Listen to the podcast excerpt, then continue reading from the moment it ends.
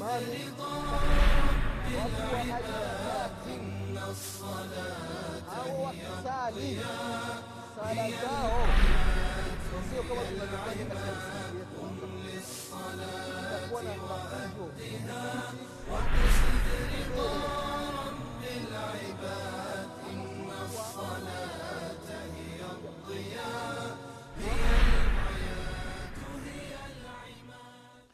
بسم الله الرحمن الرحيم. الحمد لله رب العالمين. الرحمن الرحيم مالك يوم الدين. إياك نعبد وإياك نستعين. اهدنا الصراط المستقيم. صراط الذين أنعمت عليهم غير المغضوب عليهم ولا الضالين. والصلاة والسلام على رسول الله محمد ابن عبد الله صلى الله عليه وعلى آله وأصحابه ومن تبعهم بإحسان إلى يوم الدين أما بعد إخواني في الله أوصيكم ونفسي بتقوى الله فقد فاز المتقون ndugu zangu katika iman ndugu zangu waislamu ndugu zangu waumini baada ya kumshukuru allah subhanahu wa taala allah ambaye ametuwafikisha kukutana mara nyingine katika kipindi chetu. Tunamshukuru mwenyezi mungu subhanahu wa taala kwa sababu wapo wengi miongoni mwetu wengi ambao tunawafahamu wamekusha tangulia mbele ya haqi lakini mimi na wewe allah subhanahu wa taala bado ametujaalia kuwa hai. Tunasema tunaongea tunatembea yote haya ni miongoni mwa neema za mwenyezi mungu subhanahu wataala hapana budi kumshukuru allah subhanahu wataala japokuwa kwa kusema alhamdulillahi rabilalamin ndugu zangu katika imani tutaendelea na kukumbushana kuhusiana na mambo ambayo mwanadamu akiyafanya udhu wake unatenguka katika vipindi vilivyotangulia tulikumbushana namna ya udhu fadhila za udhu yule mwenye kutawadha ni kitu gani anakipata kwa mwenyezi mungu subhanahu wa taala. Au anapata tu tabu tu ya, ku, ya, ku, ya kuosha viungo maji ya baridi usiku na mchana kila siku hakuna chochote anachokipata. Tukaelezea fadhila za udhu ubora wa udhu utukufu wa udhu kwa mwislamu na faida itayopatikana kwa yule mwenye kutawadha siku ya qiama namna atavyowajua mtume muhammadin salllahu alaihi wasalama ummati wake kutokana na ummati nyingine. Kwa alama ambayo watakuwa nayo alama ya udhu watakuja ni ghura muhajalina min athari ludhu zile sehemu za udhu zinakuwa na nuru zinawaka nuru ya ajabu mwenyezi mungu subhanahu wataala ameiweka katika zile sehemu za kutawadha hasa katika sehemu za miguu. Kwa hiyo leo insha allah tutakumbushana katika vitu ambavyo wamevielezwa wanachuoni kutoka katika hadithi za mtume muhammadin saa salama kwamba mtu akifanya kitu fulani basi kitu kingine kinatokea. Katika mambo hayo ndugu zangu waislam aludhuu min akli lahmi ljazur mtu kutawadha baada ya kuwa amekula nyama ya ngamia. Ngamia waislamu waumini ni mnyama ambaye anafahamika anajulikana ni mnyama ambaye ana miguu miwili ana mikono miwili hana mabawa kama kuku au kama ndege ana nundu juu shingo lake ni ndefu. Ni mnyama ambaye ni wa maajabu katika wanyama ambao walitajwa ndani ya qurani na mwenyezi mungu subhanahu wa taala anapoeleza kitu ndani ya qurani. Mwenye sikio nitakiwa asikilize. Tega sikio lako sikiliza vizuri. Kwa sababu gani mwenyezi mungu subhanahu wataala amemtaja, amemtaja huyu mnyama ndani ya qurani? Mwenyezi mungu anasema afala yandhuruna ila libili kaifa khuliqat? Afala yandhuruna ila libili kaifa khuliqat hivi wanadamu viumbe wangu hawamwangalii ngamia namna gani alivyoumbwa na allah subhanahu wa taala? Allah anatoa mfano. Watu wamzingatie ngamia namna gani mungu alivyomuumba. La ilaha illallah. Ni mnyama wa ajabu. Tukianza kumwelezea ngamia hatuwezi tukammaliza namna wanachuoni walivyompekua ngamia na kuzingatia hii aya aliyohitaja mwenyezi mungu ya afala yandhuruna ila libili kaifa khulikat. Watu wamwangalie ngamia namna gani mungu alivyomuumba. Watu wakapata faida sana wanachooni. Faida nyingi ambazo zimepatikana katika ngamia. Katika maajabu ya ngamia ndugu zangu katika imani wanasema wataalamu wa ngamia ambao wanafuga kwamba ngamia ana uwezo wa kukaa miezi mitatu bila kunywa maji. Allahu akbar. Miezi mitatu thalathata ashhuri. Miezi mitatu ngamia hanywi maji. Siku tisini hanywi maji. Akinywa maji mara moja basi anaweza kukaa miezi mitatu hanywi maji. Watu ambao zamani walikuwa wanasafiri watu wanatoka maka wanaelekea sham wanatoka madina wanaelekea sham kutoka maka mpaka sham kipindi hicho kwenda kuangamia kwenda ni mwezi mzima na kurudi ni mwezi mzima. Muda mrefu wanachukua njiani wanatumia ngamia. Wanafika njiani hawana maji. Maji yamewaishia watu wanachinja ngamia. Mle ndani ya ngamia kuna maji ambayo yamehifadhiwa yale maji yana baridi. Allahu akbar wanasema ngamia ana mifuko mitatu ya kuhifadhia maji. Wakati anapokunywa maji yale maji kuna kifuko yanakaa. Yakitoka kuna kifuko kingine alafu kuna kifuko cha tatu. Sasa hiki kifuko cha tatu hiki baada ya kumchinja ngamia wamemchuna kila kitu wamempasua wanakuta kwenye kile kifuko maji safi tena yana baridi. La ilaha illallah afala yandhuruna ila libili kaifa khuliqat watu wamwangalie ngamia namna gani allah subhanahu wataala amemuumba. Alafu ngamia mkojo wake ule albaulu mkojo wa ngamia ni dawa. Zama za mtume muhammadin salllahu alehi wasalama katika mji wa madina kuna watu walikuja ni wagonjwa wametokewa na maradhi ya ajabu ajabu mtume saa salama akawaambia ya kwamba nendeni sehemu fulani kuna ngamia za zaka. Nendeni mwambie yule rai yule mchungaji awape maziwa ya ngamia na mkojo wa ngamia muwe mnakunywa. Allahu akbar. Yale maradhi yote yakaishi. Mkojo wa ngamia ni dawa na ni halali kunywa mkojo wa ngamia tofauti na mikojo ya wanyama wengine mkojo wa mbuzi mkojo wa, wa kondoo mkojo wa kuku mkojo wa bata mkojo wa, wa ng'ombe. Hapana iruhusiwi lakini mkojo wa ngamia unaruhusiwa. Afala yandhuruna ila libili kaifa khuliqat. Watu hawamwangalii ngamia namna gani alivyotengenezwa na allah tabaraka wataala ngamia ndugu zangu katika imani wanasema waarabu wakitaka kutolea mfano wa mtu ambaye ana roho mbaya. Hasidi wanasema ahqada min jamali kwamba huyu ana roho mbaya kuliko ngamia. Kwa sababu wanasema maajabu ya ngamia. Ngamia mfano ukishukua bakora ukimpiga ngamia alafu ngamia akikuona hata ipite miaka arobaini yule ngamia kama atakuwa ipo hai basi atakujua kama wee ndio ulimpigaga siku fulani. Kitu ambacho atafanya itabidi akufuate akukimbize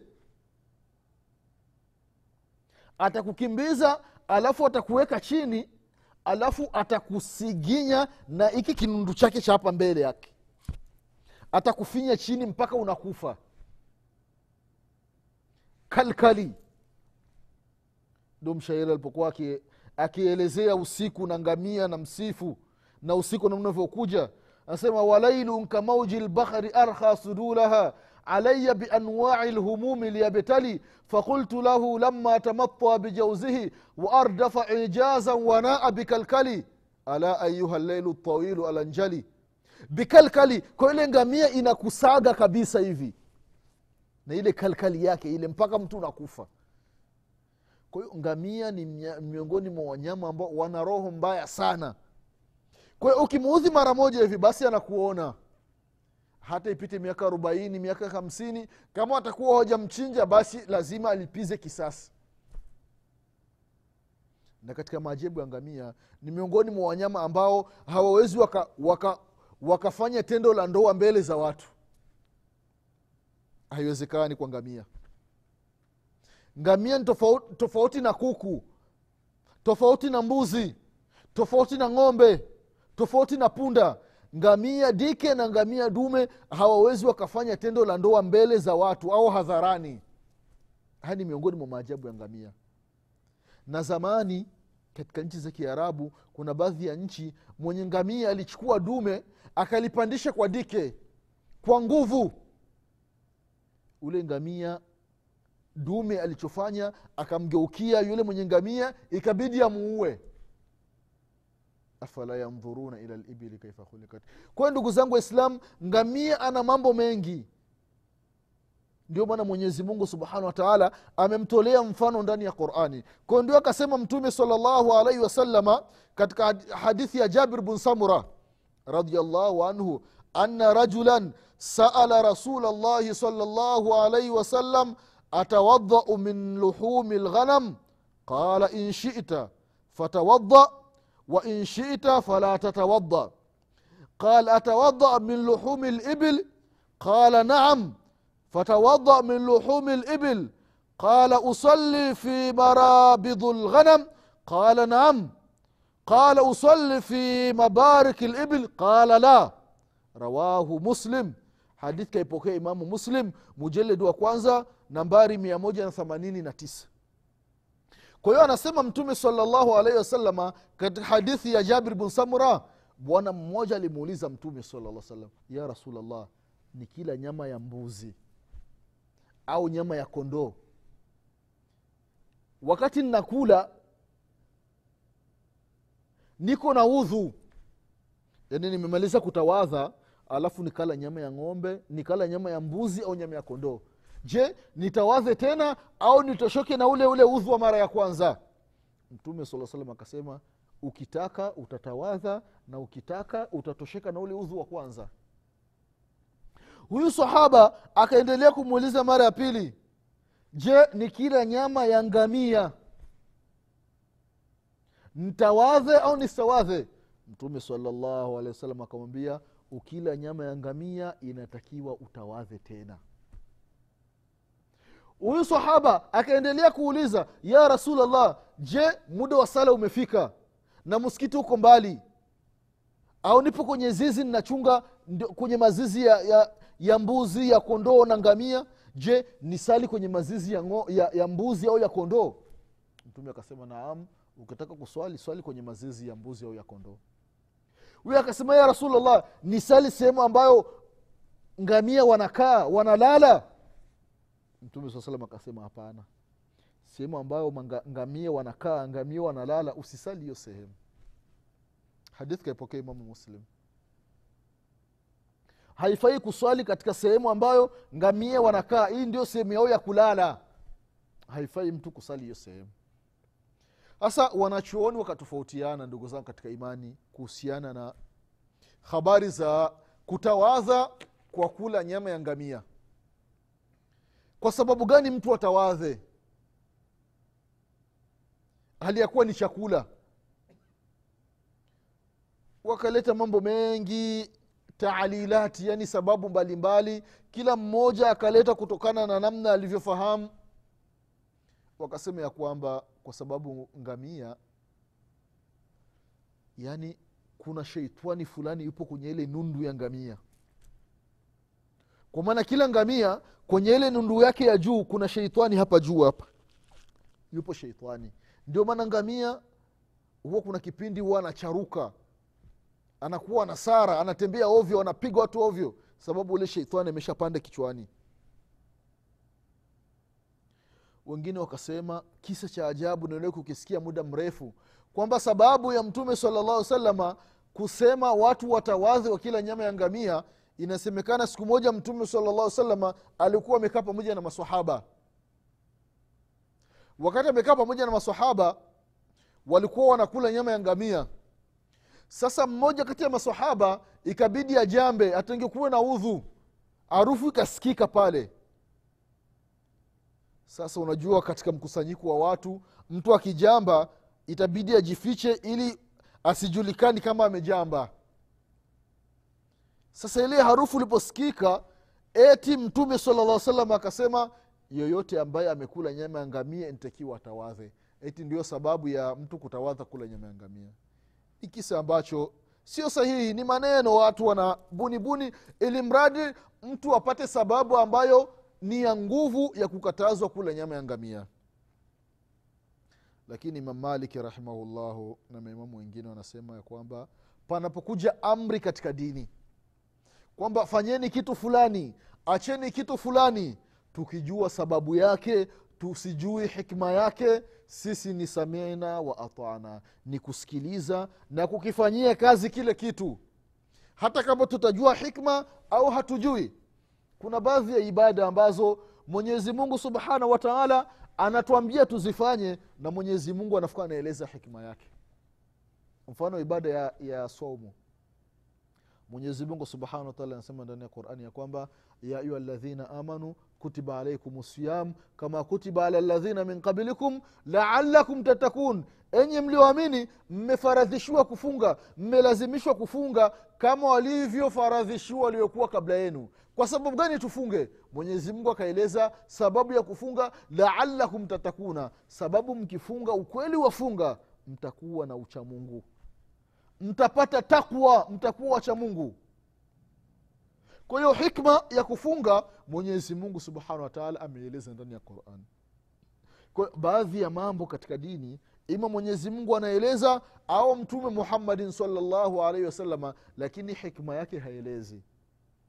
Sasa mambo ambayo hatujui hikma yake cha msingi sisi kama waislamu kama waumini kama wafuasi wa mtume muhammadin salllahu alaihi wasalama linapokuja amri au nahayi jambo fulani fanyeni jambo fulani msifanyi. Sisi tunasema tunalikubali na tunasema sameina wa atana ili jambo tumelisikia ya rasulllah na tunalifanyia kazi. Kama ulivyoamrisha kama ni la kufanya tunafanya na kama ni la kuacha tunaacha. Kwayo ndugu zangu katika imani nyama ya ngamia mwislamu anapoila inatakiwa atawaza akiwa yupo na udhu. Akili nyama ipo na udhu udhu umetenguka. Hikma gani? Allahu alam kwa mimi binafsi hikma yake sifahamu. Kwa hiyo ni amri kutoka kwa mtume muhammadin salllahu alaihi wasalama vile vile ndugu zangu katika imani kuna baadhi ya mambo ambayo yanatengua udhu. Muumin mwislam akiwa ameisha tawadha alafu akafanya hayo mambo afahamu ya kwamba udhu tena hamna. Udhu umekatika udhu umekwisha. Akitaka kusali ntakiwa aanze tena kutawadha aanze tena kushika udhu aanze tena kujitaharisha katika mambo hayo ma kharaja min assabilaini ni mambo ambayo yanatoka kati ya njia moja miongoni mwa njia mbili. Sehemu ya haja ndogo na sehemu ya haja kubwa. Sehemu ya mbele na sehemu ya nyuma. Pakitoka kitu chochote ikiwa mtu ametawadha basi udhu hamna. Sehemu ya mbele inajulikana albaul mtu akikojoa. Mtu yupo na udhu alafu akienda haja ndogo akikojoa udhu hamna mtu yupo na udhu akatokwa na shahwa manii akatoka hana udhu. Akatokwa na wadhii akatoka na madii udhu umetenguka. Manii yanapatikana yanatoka mtu kutokana na shahwa ima mtu kukutana na mke wake au kuchezeana yawezekana manii yakatoka. Yakitoka ulikuwa na udhu huna tena udhu au yawezekana mtu amekaa anafikiria habari za mwanamke anafikiria habari za wanawake anafikiria habari za mapenzi. Kwa hiyo anavuta ile picha. Vijana anasema mtu anavuta steam. Anavuta ile picha. Yaani namna mwanamume na mwanamke wanavyokutana mpaka mwisho anajikuta kuna baadhi ya majimaji yanatoka. Kama ulikuwa unafanya unavuta steam unaleta ile fikra uko na udhu. Yale maji yakitoka huna tena udhu hapa kama ulikuwa na udhu tena unaenda unatawadha. Vile vile sehemu ya nyuma mtu ukitokwa na haja kubwa ulikuwa na udhu huna udhu. Mtu ukijamba umetokwa na pumzi huna tena udhu ntakiwa utawadhe unapotaka kuswali. Anasema mtume muhammadin salllahu alaihi wasalama katika hadithi ya aba hureira radiallahu anhu hadithi ambayo kaipokea imamu lbukhari angalia katika fathu lbari mujaledi wa kwanza nambari mia mbili na sita na vile vile sahihi muslim nambari ya hadithi mia mbili na arobaini na tano. Anasema mtume salllahu alaihi wasallam ya kwamba la tuqbalu salata ahadikum idha ahdatha hata yatawadha hakubali mwenyezi mungu subhanahu wa taala swala ya mmoja wenu anapotengukiwa na udhu mpaka atawadhe kwa kutangukiwa na udhu ima afanye moja kati ya hivi mambo, mambo mawili. Ima kitu kitoke katika haja kubwa au njia ya haja ndogo mtu atakuwa hana udhu. Vile vile ndugu zangu katika imani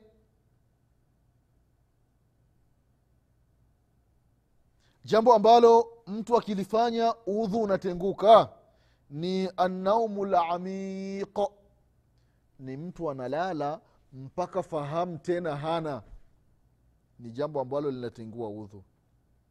Usingizi wa islam unazidiana na kuna tofauti namna ya kulala. Mtu akiwa amelala amekaa. Amelala lakini amekaa chini. Yaani maikalio yake yapo chini kalala. Sasa kuna watu wapo mbele hapa wakiongea huyu aliyelala hana habari hasikii hata kimoja. Huyu akishtuka ntakiwa ende akatawadhe. Wengine wakasema hapana mtu ambaye amelala haliyekuwa amekaa chini huyu hawezi kutawadha kwa sababu hakutengukiwa na udhu. Kwa sababu gani? Kwa sababu kile kitendo cha kukaa chini ni kwamba hii sehemu ya nyuma mtu unakuwa unaibana hauwezi ukajamba hauwezi ukatoa pumzi jini ndio maana wanachooni wakasema annaumu lamiq ni ule usingizi wa hali ya juu. Yaani mtu unalala lakini umezidiwa. Yaani watu wanaongea una habari. Inawezekana mtu umelala watu wanaongea na huku uko na goroma. Mtu umelala ah, ah, ah. mtu unalala mtu anakushtuka eh, ndo unashtuka hata kama hapa ulikuwa umetengukiwa na udhu ujijui. Vizuri nenda ukatawadhe. Anasema mtume salllahu alaihi wasalama katika hadithi ya ali bin abi talib radiallahu anhu ya kwamba alainu wikau sah faman nama faliyatawadda kwamba alainu macho ni kinga.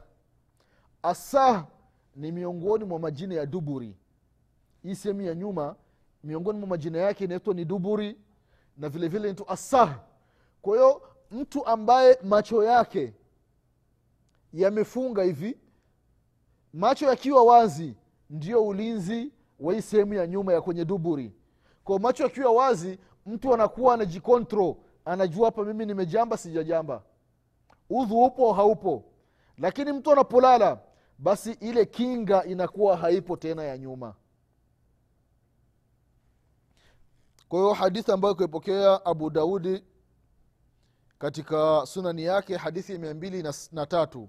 Na vile vile ibnu maja hadithi ya mia nne na sabini na saba. Na vile vile alimamu ahmadi ameipokea katika musnadi wake. Na vile vile shekh lalbani rahimahullahu katika sahihi ljami ameitaja hadithi ya elfu nne na ishirini na tano. Kwamba alainu wikau sah kwamba macho ndiyo sehemu ya ulinzi. Kwa hiyo mtu macho yakilala basi ule ulinzi unakuwa tena haupo. Macho ndiyo sehemu ya ulinzi ya sehemu ya nyuma kwenye duburi. Macho yakilala basi ule ulinzi unaondoka. Kwa hiyo mtu aki, akilala basi faliyatawadha pale ataposhtuka aende kutawadha na huku kulala ni ule usingizi ambao ni mzito.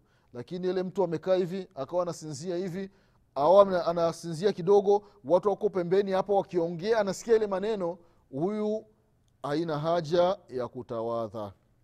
Jambo lingine ndugu zangu katika imani ambalo inaruhusiwa mtu likimtokea atawadhe ni mtu kuondokewa na akili. Majinun mtu ametawadha. Alafu baadaye akili ile ikaruka. Akawa mwenda wazimu. Anaanza kusema ovyo. Anaanguka. Akili zimetoka. Huyu akili ikirudi inatakiwa katawadhe tena. Kwa sababu gani? Wanasema wanachuoni yawezekana wakati alikuwa amelala akatangikiwa na udhu hana habari. Ko inaruhusiwa mtu ambaye akili imeruka akili imechomoka au amekuwa kasorobo kwa muda basi akili inaporudi basi huyu inatakiwa atawadhe hili ni jambo ambalo wamekubaliana wanachuoni. Ukiangalia katika sherhi sahihi muslim ya imamu nawawi mujaledi wa nne kurasa wa sabini na nne na vile vile ukiangalia katika almughni ya ibnu qudama mujaledi wa kwanza ukurasa wa mia moja na stini na nne utakuta habari hizi kwamba mtu akitengukiwa na udhu mtu ambaye akili yake imefyatuka amekuwa ni mwandawazimu majnun alafu baada ya muda ikarudi au mtu ameanguka akapoteza fahamu basi ile fahamu ikirudi nitakiwa tena tawadhe kwa haya machache ndugu zao katika imani insha allah naona tuishie hapa. Darsa au vipindi vinavyokuja insha allah tutaendelea na kukumbushana mambo ambayo mtu akiyafanya udhu wake unatenguka kwa haya machache tunamwomba mwenyezi mungu subhanahu wataala atupe kila la kheri. Tunaomba mwenyezi mungu subhanahu wataala tusamie madhambi yetu. Mwenyezi mungu wazazi wetu. Tunaomba mwenyezi mungu subhanahu wataala atupe mwisho mwema. Tunaomba mwenyezi subhanahu wataala wakati wa kufa- kwetu atupe kalimati tauhidi ya la ilaha illallah rasulullah. Mwenyezi mungu atufufue siku ya qiama nyuma ya mtume muhammadin salllahu alehi wasalama nasema subhanaka allahuma bihamdik. Ashhadu an la ilaha illa anta. Astaghfiruka waatubu ilaik سبحان ربك رب العزة عما يصفون وسلام على المرسلين والحمد لله رب العالمين والسلام عليكم ورحمة الله وبركاته. وأدها الصلاة هي الضياء هي قم للصلاة وأدها واقصد رضا رب إن الصلاة هي الضياء